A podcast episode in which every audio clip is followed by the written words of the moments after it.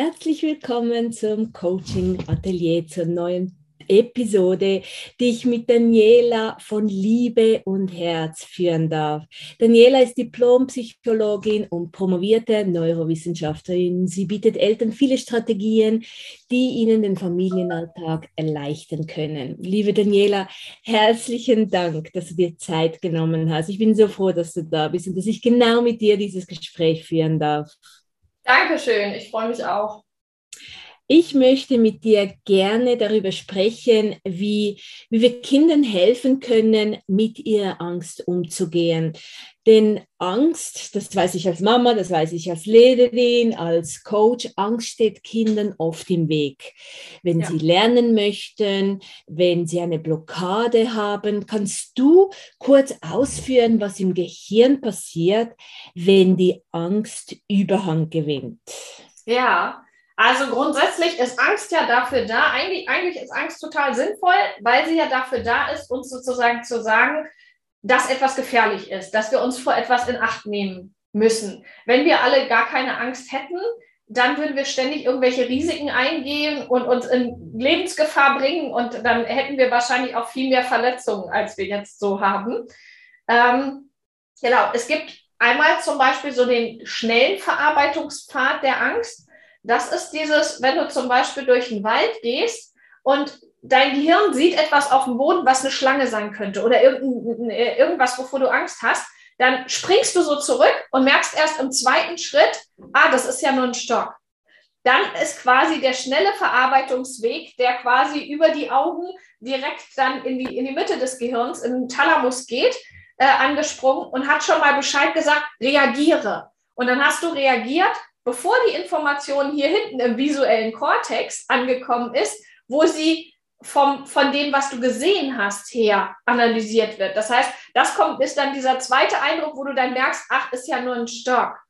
Ähm, so hilft uns die Angst eben ganz schnell zu reagieren.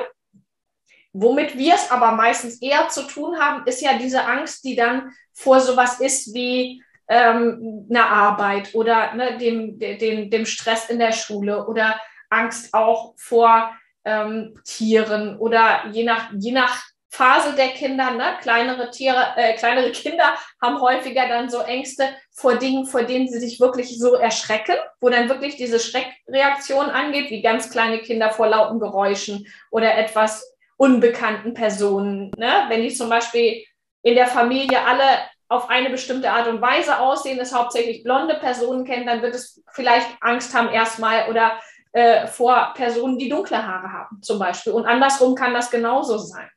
Ähm, also eben vor Unbekanntem. Und dann, wenn die Kinder älter werden, gibt es eben, es gibt je nach Alter quasi verschiedene Ängste, die sich so entwickeln. Die Ängste werden dann zum Beispiel auch spezifischer, sodass im, im Grundschulalltag fangen so Ängste an, die sich auch auf Leistung beziehen, zum Beispiel. Das heißt, da ist dann auch ja was mit dabei, was, was so deine Themen sind. Ne? Sowohl auf Leistung als auch je älter sie werden, bezieht es sich auch mehr aufs Miteinander, also die Angst vor den anderen bloßgestellt zu werden oder irgendwie, ähm, ja, dass die anderen einen auslachen könnten zum Beispiel. Ähm, das sind so Ängste. Dann, je mehr die Kinder, wenn die im Kindergartenalter magische Phase haben und äh, merken zu verstehen, okay, es gibt Dinge, die sind real und andere sind nicht real und so mit diesen Gedanken und Fantasiewelten spielen, dann kommen auch oft so äh, vor irgendwelchen Hexen und Geistern und so weiter. Solche Ängste eben, also vor auch irrationalen Dingen dazu. Ähm, genau. Das heißt, es ist sehr unterschiedlich, je nach Alter sozusagen, welche Ängste dann auch besonders präsent sind, in welchem Alter und ein Stück weit auch normal. Wo man immer aufhorchen sollte, ist, wenn es eine Angst ist, die anfängt, das Kind zu beeinträchtigen bei irgendwas. Also wenn ich jetzt ein Kind habe, das die Straßenseite wechseln möchte, weil auf der gleichen Straßenseite ein Hund entgegenkommt. Dann beeinträchtigt das das Kind in seinem normalen Alltag, wenn man immer überall gucken muss, dass man Hunde sozusagen vermeidet. Oder wenn ein Kind jetzt eine schlechtere Note schreibt, weil es Angst hat in der Schule ähm, während der Arbeit. Also das erlebe ich ja äh, oft beim Spazieren. Ich habe einen Hund, wenn ich ähm, spazieren gehe, dass ich ähm, immer wieder Kinder antreffe, die Angst vor, vor dem Hund haben. Ich habe einen Labrador, der ist super lieb, sieht auch super aus und die Kinder haben ähm, aber trotzdem Angst vor ihm. Mhm. Wenn, wenn jetzt Eltern helfen möchten und, und, und das sehen, dass das Kind beeinträchtigt ist wegen dieser Angst, was würdest du da raten? Wie kann man da vorgehen? Ähm, was kann man unternehmen, dass es dem Kind leichter fällt oder dass es schrittweise mit, ähm, mit dieser Angst lernt umzugehen? Mhm. Ganz, ganz oft bei diesen wirklich Ängsten vor Dingen, vor denen man eigentlich keine Angst haben muss, hilft Information. Und zwar, wenn ein Kind zum Beispiel jetzt Angst vor Spinnen hat, dann kann man sich ein Buch kaufen und da gucken, wenn man, wenn es jetzt in Bezug auf Hunde ist oder andere Tiere, kann man gucken, gibt es im Bekanntenkreis so jemanden wie dich mit Hund? Und der, da muss man natürlich auch echt einen auswählen, wo der Hund wirklich geduldig und lieb ist. Äh, und dass man vielleicht mal gucken kann, dass die sich so ein bisschen annähern kann, das Kind erstmal den Hund vielleicht beobachten kann, so wie das Kind auch eine Spinne erstmal nur im Buch anschaut und vielleicht darüber lernt, was Spinnen so machen, was die fressen, wie die überhaupt leben und dass das Kind auch merkt, okay, eigentlich hat so eine kleine Spinne viel mehr Angst vor uns, als wir äh, vor ihr haben und die, die will uns ja gar nichts. Ne? Wenn die jetzt auf unserem Arm wäre, möchte die schnellstmöglichst weg. Da kann sie ja nichts äh, anfangen sozusagen. Das heißt, Information kann oft helfen, äh, wirklich da rationaler ranzugehen, weil das, was immer so im Widerstreit ist bei den Ängsten, ist dann, es kann auch sein, dass man rational weiß, okay, ich muss da eigentlich keine Angst vor haben, äh, aber trotzdem eben emotional diese Antwort anspringt, das limbische System, wo die Amygdala mit dabei ist, wo eben Gefühle verarbeitet werden, dass da einfach die Aktivierung hochreguliert wird. Wenn die dort hochreguliert wird, dann kommen zum Beispiel hier der frontale Kortex, die Areale, wo eben unsere Impulskontrolle stattfindet, die werden einfach so übertönt sozusagen und kommen nicht mehr durch dass man dann gar nicht mehr richtig rational denken kann, weil das Gehirn dann wirklich fokussiert ist auf Hilfe, ich muss mich retten. Ne? Die natürliche Reaktion bei Angst ist ja einerseits entweder erstarren, das sogenannte Freeze. Oh Gott, ne? so, weil das ist, wenn jetzt wir auf einen wilden Bären treffen, gibt es die Möglichkeit, wir können wegrennen, wir können erstarren oder wir können den angreifen. Je nachdem für, für verschiedene Tiere hat, haben, haben diese verschiedenen Reaktionen verschiedene Erfolgsmöglichkeiten. Ne? Wenn das Tier jetzt schneller ist als ich, ist Wegrennen unglücklich, ne? dann sollte man sich vielleicht lieber totstellen. Aber das ist das, was wir sozusagen als Reaktionsmöglichkeiten haben. Ähm, das Angreifen ist ja dann die Aggression und die anderen beiden sind die Angstreaktionen sozusagen, dieses äh, Erstarren und äh, dann das Wegrennen, also das Fliehen sozusagen. Das heißt, der Körper bereitet sich rein von dem, was er so tut, darauf vor, das auch zu tun. Das heißt, zum Beispiel, wenn ich jetzt wegrennen will, wenn ich jetzt wirklich Angst habe, dann klopft mein Herz schneller, dann halte ich den Atem an und äh, bin, alle Muskeln sind angespannt, damit ich wirklich bereit bin zum Losrennen zum Beispiel. Ähm, das heißt, da hilft es, wenn wir den Kindern helfen können, einmal aus dieser hohen Erregung rauszukommen. Das kann man ganz super über den Atem machen. Tief ein- und ausatmen und dabei vor allem mehr ausatmen als einatmen. Weil die übliche Angstreaktion ist ein, wir atmen ein und wir halten aber die Luft an und lassen sie nicht wieder raus. Während wenn wir dann zum Beispiel danach in Sicherheit sind, dann kommt ein, puh, geschafft. So ein, ein, ein Erleichterungsseufzer, wobei wir wieder ausatmen. Das heißt, das ist das, was dem Körper sagt, okay, ich bin nicht mehr in Gefahr. Das heißt, wenn wir es schaffen, mit den Kindern gemeinsam zu atmen und so auszuatmen, dass sie mehr ausatmen können, kann ihnen das in dieser akuten Situation der Erregung helfen.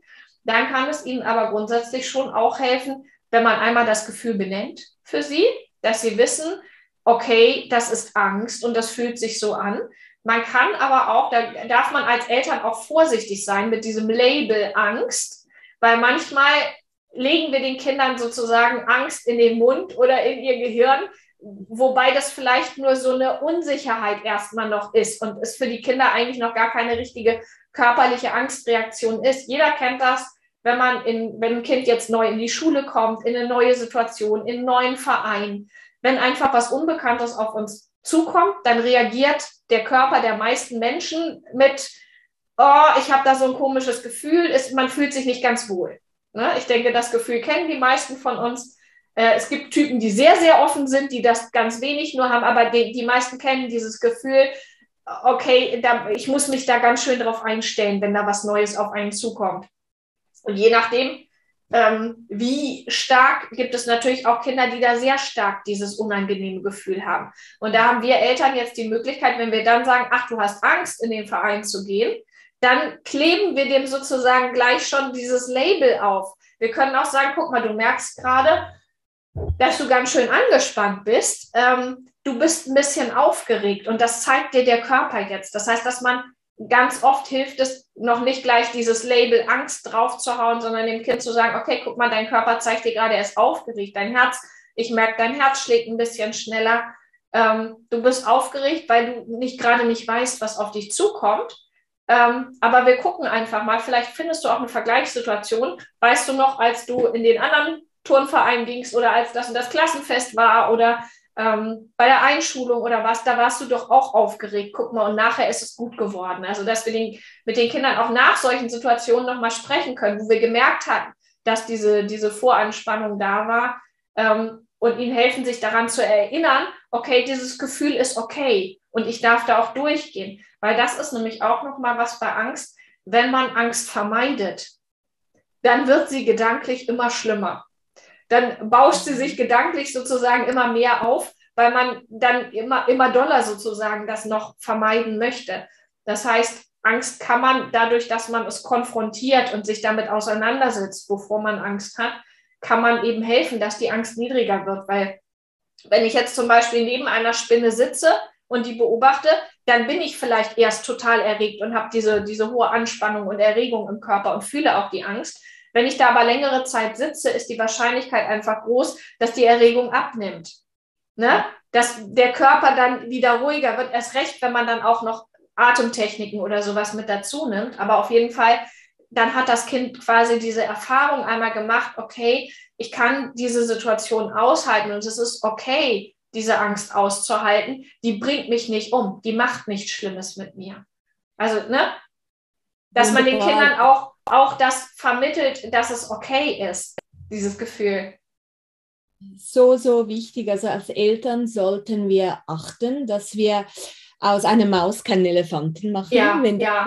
das Gefühl hat, ja, also das, ich fühle etwas, aber ähm, wir Eltern tragen ja unsere eigenen Rucksäcke, unsere eigenen Ängste ja. mit uns herum. Und ähm, ich denke schon auch, dass es schnell passiert, dass wir die Angst projizieren oder dass das mhm. Kind halt ähm, das miterlebt oder auch spürt, unsere Angst und dass wir das, ja, dass das so äh, wie auch abfährt und das ist auch nochmals zu diesen wunderbaren jetzt Punkten, die du äh, erwähnt hast, noch ein zusätzlicher Aspekt, den wir ähm, ins Bewusstsein holen sollten, dass ja. wir wenn, ähm, ja, wenn wir etwas beim Kind erkennen und vielleicht aus dieser Maus einen Elefanten machen, dass wir uns da überlegen, wie viel davon kommt von mir, von meinen eigenen Ängsten, von meiner eigenen Vergangenheit, aus meiner eigenen Kindheit. Hast du da noch äh, Erfahrung oder, oder äh, Tipps, wie man als Begleiter, als Eltern da wirklich vorgehen kann, damit das nicht projiziert wird, nicht aufs Kind, äh, das, damit wir das nicht auch übertragen aufs Kind. Ja, also ich denke, es, es ist hilfreich, einmal grundsätzlich ist es hilfreich in der Familie zu sagen, alle Gefühle sind okay und alle Gefühle dürfen sein. Weil das wollte ich nämlich auch nochmal relativieren sozusagen. Ich hatte ja eben gesagt, man sollte nicht zu schnell dieses Label Angst benutzen, aber andersrum auch nicht, wenn man jetzt sieht, ein Kind hat tatsächlich Angst, dann nicht sagen, ist doch nicht so schlimm oder du brauchst doch keine Angst zu haben. Das ist auch wieder nicht hilfreich für das Kind, weil wenn wir sozusagen dem Kind dieses Gefühl, was es gerade fühlt, einfach absprechen und sagen, du hast das gerade nicht, dann äh, hat das Kind quasi die Möglichkeit, entweder sich selbst nicht mehr zu vertrauen, dem Gefühl nicht mehr zu vertrauen oder uns nicht mehr zu vertrauen. Wenn ich dir sage, du, du brauchst doch jetzt keine Angst zu haben, das Kind spürt aber die Angst gerade, dann äh, ne, vertraut es entweder mir nicht mehr oder sich selbst nicht mehr und beides möchte ich nicht. Das heißt, das, das ist so eine, das wollte ich nur einmal kurz noch klarstellen, dass man da auch sowohl nicht so schnell das Label Angst verwendet, aber auch nicht, wenn sie ein Gefühl wirklich fühlen und man, man merkt, dass das auch nicht einfach wegredet, sondern ein Gefühl ist okay und darf gefühlt werden, jedes Gefühl.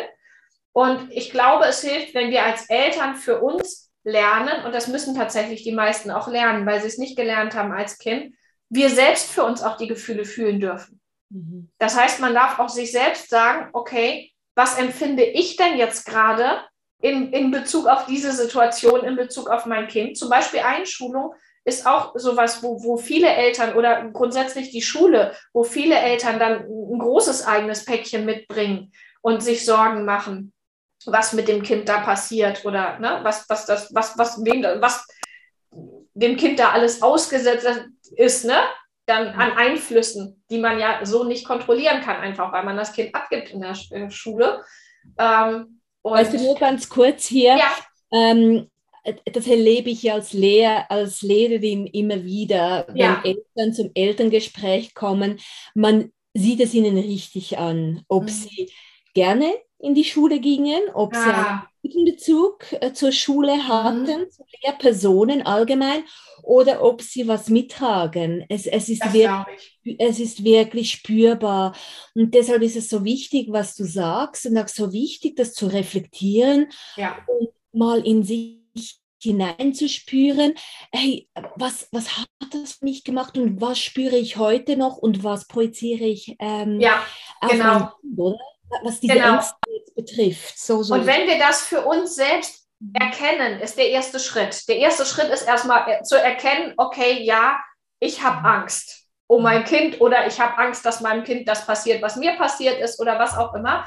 Äh, und dann darf man dieses Gefühl auch einfach mal fühlen und sagen, okay, danke Angst, du sagst mir hier gerade, du möchtest mir hier gerade Bescheid sagen aber das ist mein Kind, das ist ein eigener Mensch und äh, mein Kind darf seine eigenen Erfahrungen machen. Und das ist okay. Danke, Angst, dass du Bescheid gesagt hast, aber ich brauche dich nicht mehr. Ganz oft gehen Gefühle weg oder werden um einiges schwächer, indem wir sie anerkennen.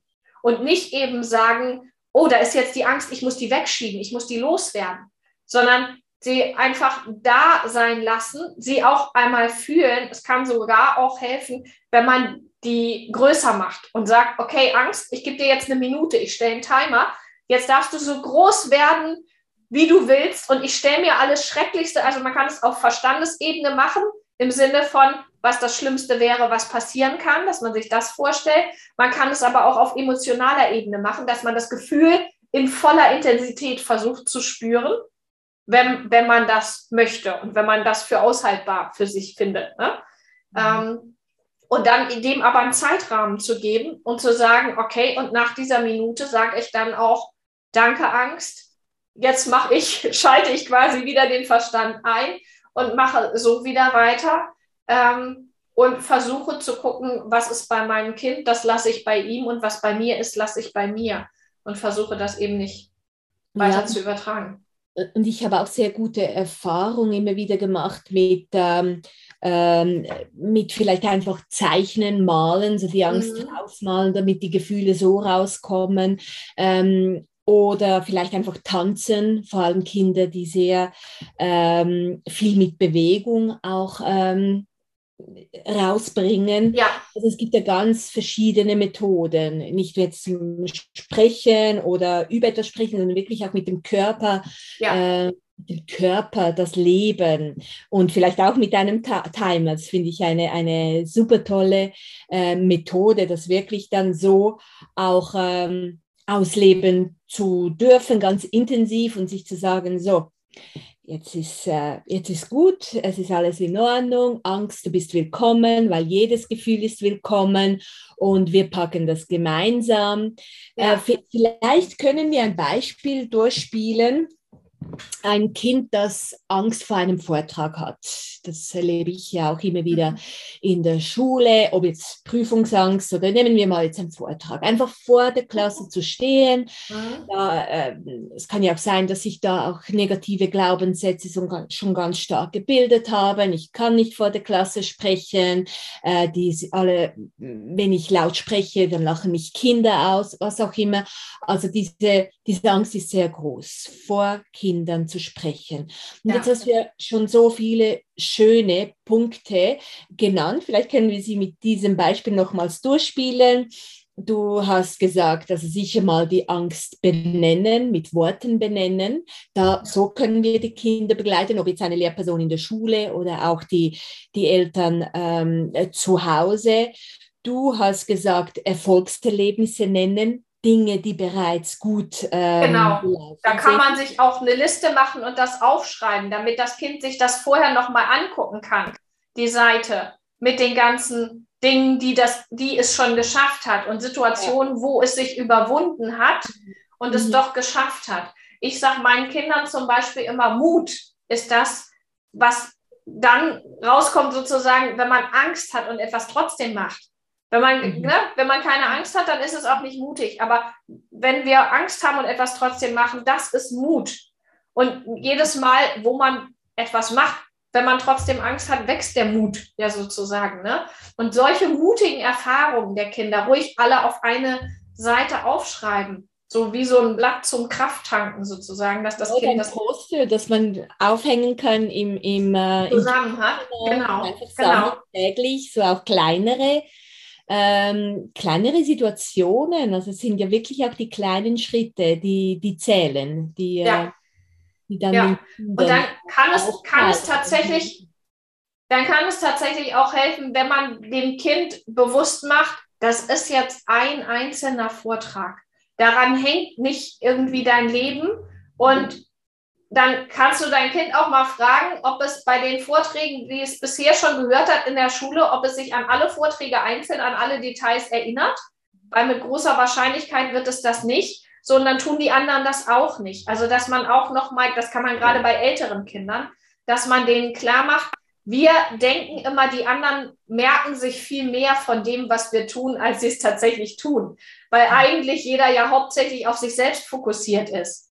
Das heißt, auch wenn man da einen Fehler macht, ja, dann im schlimmsten Fall lachen die vielleicht ein, zwei Monate darüber. Wenn man dann aber quasi da einfach drüber weggeht und sagt, okay, dann es war halt jetzt so, dann ist das oft auch weiter kein Thema mehr. Also, ne, das heißt, dass man das, dass man da das, das Kind stärkt. Wahrscheinlich kriegen die anders gar nicht wirklich groß mit, auch wenn du dich verhaspelst oder so. Ne? Meine Große hatte das auch letztens. Ja, und wenn ich dann ganz rauskomme, dann habe ich gesagt, dann sagst du, Entschuldigung, jetzt bin ich ganz rausgekommen und fängst wieder von vorne an. Das machen auch große Vortragsredner. Auch denen passiert das. Das kann jedem Menschen passieren, dass man den Faden verliert. Das ist normal. Auch, dass ihnen klar ist, das Ziel ist überhaupt nicht Perfektion ein ganz, ganz wichtiges Thema. Und du hast ja, du hast vorhin schon erwähnt und jetzt auch nochmals, wie, wie, äh, wie hilfreich es ist, mit Kindern auch zu besprechen, was ist das Schlimmste, das passieren kann. Ja. Und einen Notfallplan ausarbeiten. Mhm was ich dann mit den Kindern tue, einen Notfallplan ausarbeiten. Was machst du, wenn du, wenn du etwas sagst und die Kinder beginnen zu lachen? Und dann gibt es ja ganz verschiedene auch Bewältigungsstrategien. Du hast auch schon erwähnt, ja, mit dem Atem sicher mal das einüben oder vielleicht den Blick irgendwo hinrichten oder vielleicht ähm, mit Lehrer oder Lehrerin anschauen vielleicht, ne? Ja, oder ja, genau, mit einer Freundin oder Freund besprechen, hey, wenn es mir wirklich nicht gut geht, ich schaue dich an und bitte mhm. nick oder mach irgendetwas, ja. was dir helfen kann. Also das, es gibt ja ganz viele Dinge, die man da auch wie vorbesprechen kann und dann das üben, so diesen Notfallplan.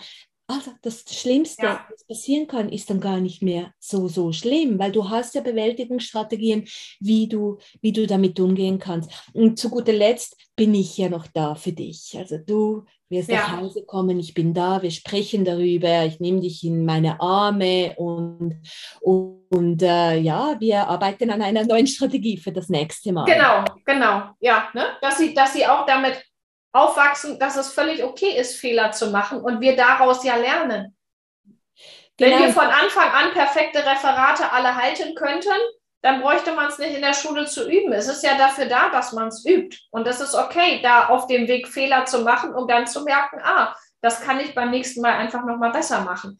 Und da ist Vorbereitung ist halt auch ein guter Punkt, der auch Stress nimmt dann, wenn ein Kind einen Vortrag so vorbereitet hat, dass es meinetwegen zum Beispiel Karteikarten hat, wo die Stichpunkte drauf sind, dass es den ein paar Mal zu Hause gehalten hat vor den Eltern und sich da sicherer fühlt mit einfach, dann äh, steht so ein Kind natürlich auch ganz anders vor der Klasse, als wenn das den im Grunde zum ersten Mal vor der Klasse so richtig hält. Ja, na natürlich, Übung ist so, so wichtig. Und du hast die Vorbereitung genannt.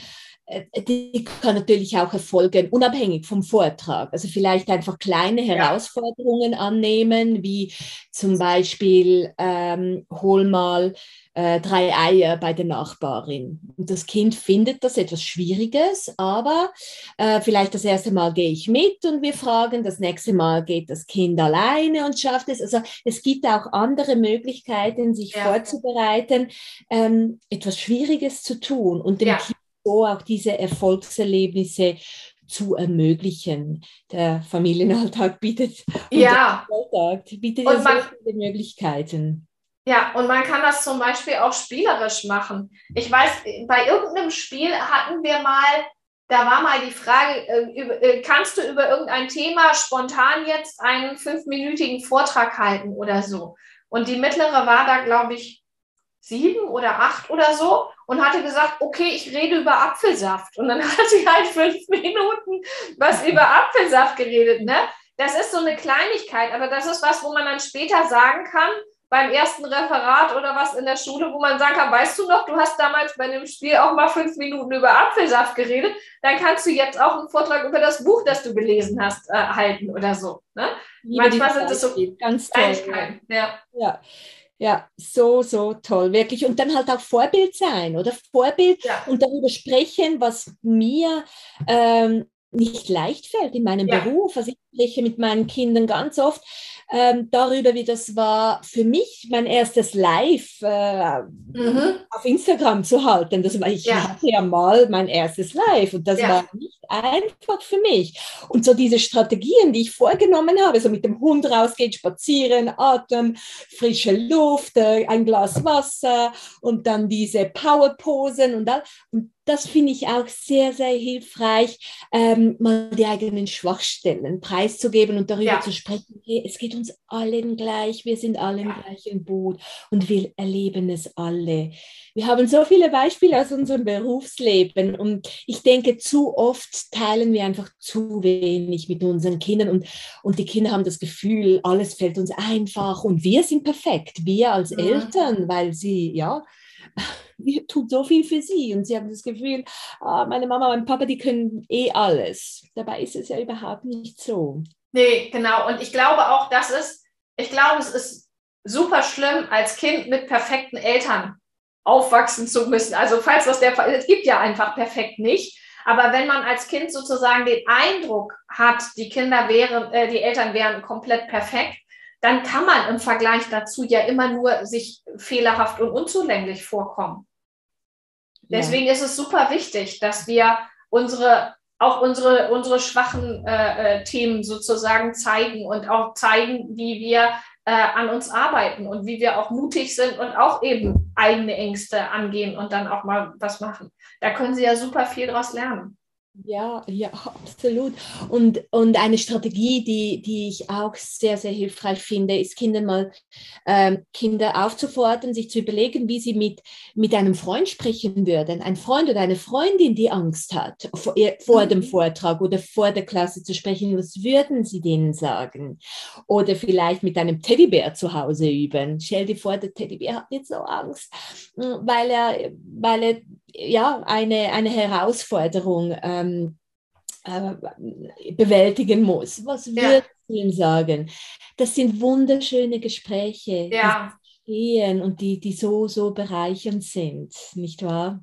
Ja, und das ist tatsächlich so, dass ganz, ganz oft auch, ob es um Gefühle geht oder um andere Themen, wenn wir fragen, was würdest du denn vorschlagen oder was ist denn deine Idee dazu? Dass oft ganz viel schon ab dem, ab drei Jahren oder so, ne, wenn sie wirklich sich dann ausdrücken können, dass dann wirklich gute Ideen kommen von denen auch. Manchmal so Sachen, wo man denkt, äh, okay, dass die sagen, ähm, weiß ich nicht, wenn ich das Kuscheltier jetzt da in diese Ecke setze, dann bringt mir das Glück irgendwie äh, beim Vortrag. Ne? Also es kann manchmal was sein, wo wir Eltern gar keinen Zusammenhang sehen zwischen dem, wo sie jetzt eigentlich Mut für aufbringen wollen und dem, was sie jetzt gerade als Vorschlag haben. Aber wenn in ihrem Denken der Teddybär da in der Ecke den Glück bringt beim Vortrag, dann ist da ja auch so ein bisschen was vom Placebo-Effekt einfach mit dabei. Ne? Wenn man dran glaubt, dass etwas wirkt, dann hat das auch eine gewisse Wirkung einfach. Auch ein super, super Beispiel. Oder so ein Kraftstein oder irgendein Gegenstand, ähm, den man dann auch ganz einfach in die Tasche stecken kann und anfassen kann und vielleicht auch beim Üben das schon so üben, ähm, üben kann. Also ja, den Stein anfassen und dann atme ich und dann Schritt drei ist das und Schritt vier ist das und Schritt fünf ist das und dann beginne ich zu sprechen. Also ja, einfach ähm, Dinge, die, die, die sehr, sehr hilfreich sind. Was mir noch in den Sinn gekommen ist, das erlebe ich auch immer in der Schule. Ähm, und wir sprechen auch viel darüber, wie das ist, wenn die Vorlaufzeit kurz ist. Also oft ist es ja bei einem Vortrag, dass, dass Kinder dann wegen dieser Angst zuletzt an die Reihe kommen möchten. Mhm. Und dann warten sie eine ganze Stunde lang mit diesem Gefühl, das ja wirklich nicht einfach ist zu tragen. Und äh, wir sprechen dann oft darüber, wie das ist, wenn man einfach wirklich sagt, 5, 4, 3, 2, 1 und dann ich strecke auf, ich möchte an die Reihe kommen. Mhm. Wie hilfreich das ist, oder so eine ja. kurze Vorlaufzeit zu haben, in allen Bereichen eigentlich. Das stimmt. Das stimmt, das ist wirklich, da hatte die, unsere Große hatte diese Erkenntnis letztens auch und hat gesagt, ich melde mich lieber gleich zum Referat, weil sonst, äh, sonst sitze ich da ja stundenlang und weiß immer nicht, ob ich dann heute noch drankomme. Äh, und dann muss ich es ja auch jedes Mal wieder im Grunde neu vorbereiten oder nochmal wiederholen, dann, ne, wenn es dann eine Woche später ist oder so. Dann hat sie gesagt, dann melde ich mich lieber gleich. So, ja. Das ist natürlich super, wenn sie, also sie hatte diese Erkenntnis dann von alleine, aber es ist natürlich hilfreich, wenn wir ihnen das sagen. Guck mal, das Gefühl ist ja so und äh, so lange, bis du diesen Vortrag hältst, wird dieses Unsicherheitsgefühl einfach ja da sein. Und während so einer Stunde, wenn man echt als letztes dran ist, dann wird es nicht besser, ne? Ja. Ich kenne das. Das ist wirklich, wirklich schwierig. Ich kenne es von mir selbst. ja, ich kenne es auch. Ja, ja. ich erlebe es auch bei Kindern immer, immer wieder. Hey, so, so bereichernd, Daniela. Vielleicht können wir zum Schluss das nochmal so zusammenfassen, die wichtigsten Punkte, weil so viel Wertvolles gesagt wurde. Also wir haben gesagt, zu Beginn hast du wunderschön ähm, auch ähm, ähm, so genannt, die Angst beim Namen benennen und wirklich darüber sprechen und nicht irgendwie das Gefühl haben, dass man das unter den Teppich fegen muss und verschweigen und das wird dann schon vergehen. Meistens geht es eben nicht von alleine weg, ja. sondern wirklich einfach beim Namen benennen und da entwickeln sich die Gespräche und man hat eine Chance darüber zu sprechen. Ja. Äh, das Zweite, was ich sagen würde, ist Empathie zeigen, oder? Also wirklich zeigen, ich verstehe dich, ich habe das auch, Vorbild sein. Ja. Und das Kinder kennenlassen, wir sitzen alle im gleichen Boot, wir haben dieses Gefühl alle. Was kommt für dich noch als, als nächstes, ähm, als Zusammenfassung in den Sinn? Ähm, das mit dem, das Schlimmste, was passieren könnte, dass man sich das äh, nochmal klar macht dass wir unsere eigenen Schwächen und Ängste auch teilen. Die Erfolgserlebnisse, die wir ein paar Mal genannt haben, aber vielleicht ein Poster, eine Seite führen und immer wieder füllen mit neuen Erfolg kleinen Erfolgserlebnissen. Mhm, genau. So eine Mutmacher-Seite, ja. Dann hast du gesagt, nicht irgendwie jetzt äh, vergrößern, also aus einer Maus einen Elefanten machen. Wir möchten genau. die Angst beim Namen benennen. Wir möchten keine Gefühle irgendwie kleinreden, überhaupt nicht. Und trotzdem, wir möchten einfach das Mitgefühl zeigen, aber jetzt nicht, ähm, nicht irgendwie stundenlang darüber sprechen, weil vielleicht kommen ja auch unsere eigene Ängste da ins Spiel. Und das ist ja dann wirklich nicht nötig. Genau, nicht, genau, nicht, nicht zu viel drauf fokussieren. Und wenn das so zum ersten Mal aufkommt, dieses Gefühl, dann erstmal schauen, ob es erstmal reicht, das gar noch nicht als Angst dann zu benennen, sondern mhm. als, okay, das ist so ein unangenehmes Gefühl und so eine Erregung, ähm, die aufkommt. Und aber so ein, es kann ein Stück weit ja auch eine positive Erregung sein. Es aktiviert den Körper, dass wir in der Prüfungssituation aktiviert sind dass du nicht einschläfst, sondern dass du voll leistungsfähig bist. Das ist ja auch ein Stück weit, ne? also ganz viele, auch große Redner haben ja dieses, dieses Gefühl davor, so, oh Gott, ne? und äh, haben, haben auch so, so eine, wie so eine Rede Angst. Aber schlussendlich, was das auch mitmacht, ist ja auch eine Aktivierung des Körpers, damit man dann auch auf den, auf den Punkt da ist. Das heißt, dass man nicht, dass man vorsichtig ist, den Kindern zu sagen, du hast da jetzt eine Redeangst. Also da, da wäre ich vorsichtig, dieses Label. Grundsätzlich sind Labels bei Gefühlen sehr hilfreich, weil wir dann eher auch den Verstand mit reinholen und, und dann diese Gefühlsschaltkreise etwas runterfahren sozusagen. Aber ich würde, wäre vorsichtig zu früh, dieses Label Angst, wenn es jetzt um solche Situationen geht, mit reinzuholen, sondern da kann man auch erklären, es ist normal, dass der Körper, dass, dass man, dass der Puls ein bisschen schneller schlägt und dass dann dein Herz schneller schlägt, einfach ähm, wenn du äh, wartest, während du bis du dran bist. So, also, dass das Kind sowas auch zuordnen kann, dass man auch zum Beispiel, was wir jetzt nicht erwähnt hatten, dass man über die ähm, an, Körperanzeichen der Angst auch spricht. Wenn du schwitzige Hände hast, wenn dein Herz schneller schlägt und so weiter, das ist ein Anzeichen, dass dein Körper sich gerade bereit macht für etwas. Mhm. Ne? Das muss nicht schlecht sein. Zusammenfassung. Ja, die Körperwahrnehmung, daran arbeiten und immer wieder benennen, wo fühlst du das? Weil wir alle wissen, dass vor, also wenn Erwachsene spüren sich oft viel, viel zu wenig. Ja. Und das können wir Kindern mitgeben, damit das nicht passiert, dass sie sich so wenig spüren. Und einfach immer wieder über den Körper. Ich bin so froh, dass du das, ähm, dass du das jetzt erwähnt hast, weil das äh, unfassbar wichtig ist, diese ja. Wahrnehmung. Körperwahrnehmung. Was mir auch noch in den Sinn gekommen ist jetzt für, für die Zusammenfassung oder ein Spiel, wie das spielerisch auch ähm, äh, geübt werden kann durch Pantomimen oder so diese Gefühle oder diese, ja, einfach verschiedene Gefühle zeigen und dann erkennen, weil das noch etwas ist, was ich finde, dass Erwachsene zu oft Gefühle nicht benennen können. Mhm. Es fehlt das Vokabular, es fehlt ja. der Wortschatz dafür. Und das ist auch etwas, was, was wir mit Kindern üben können, damit genau ähm, sie die Möglichkeit haben, das überhaupt zu benennen und äh, ja, beim Namen zu nennen.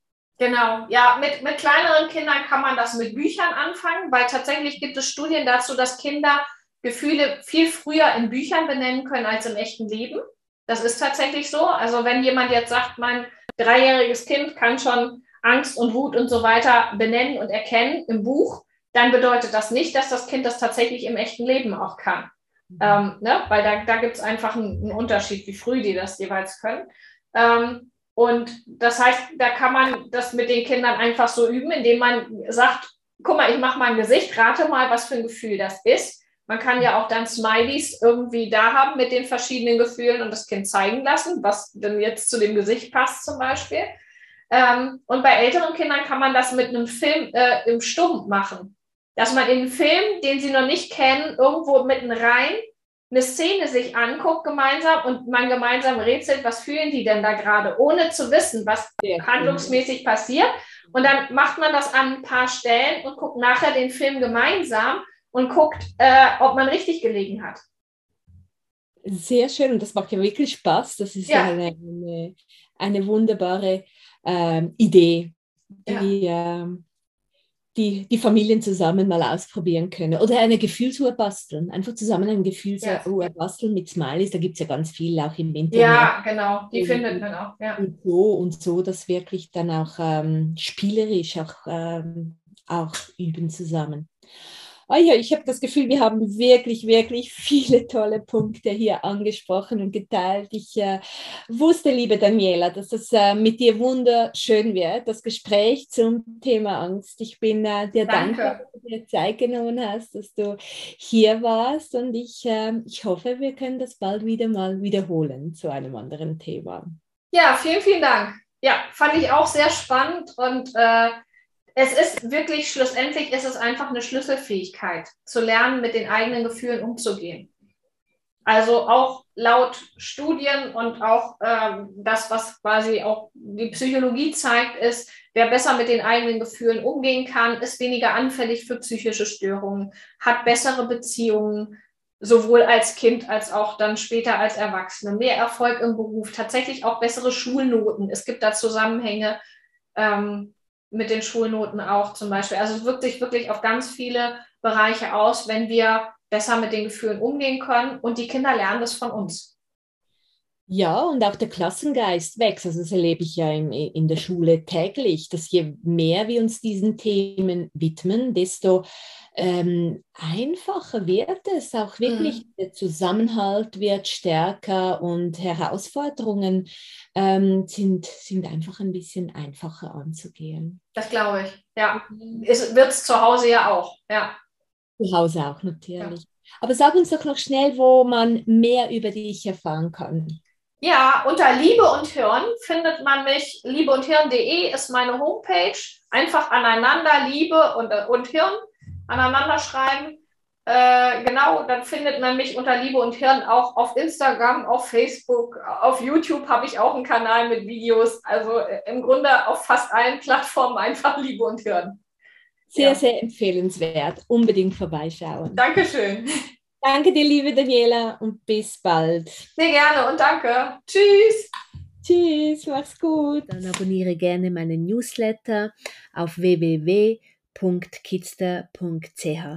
Ich freue mich auf dich und auf einen zukünftigen Austausch. Mach's gut.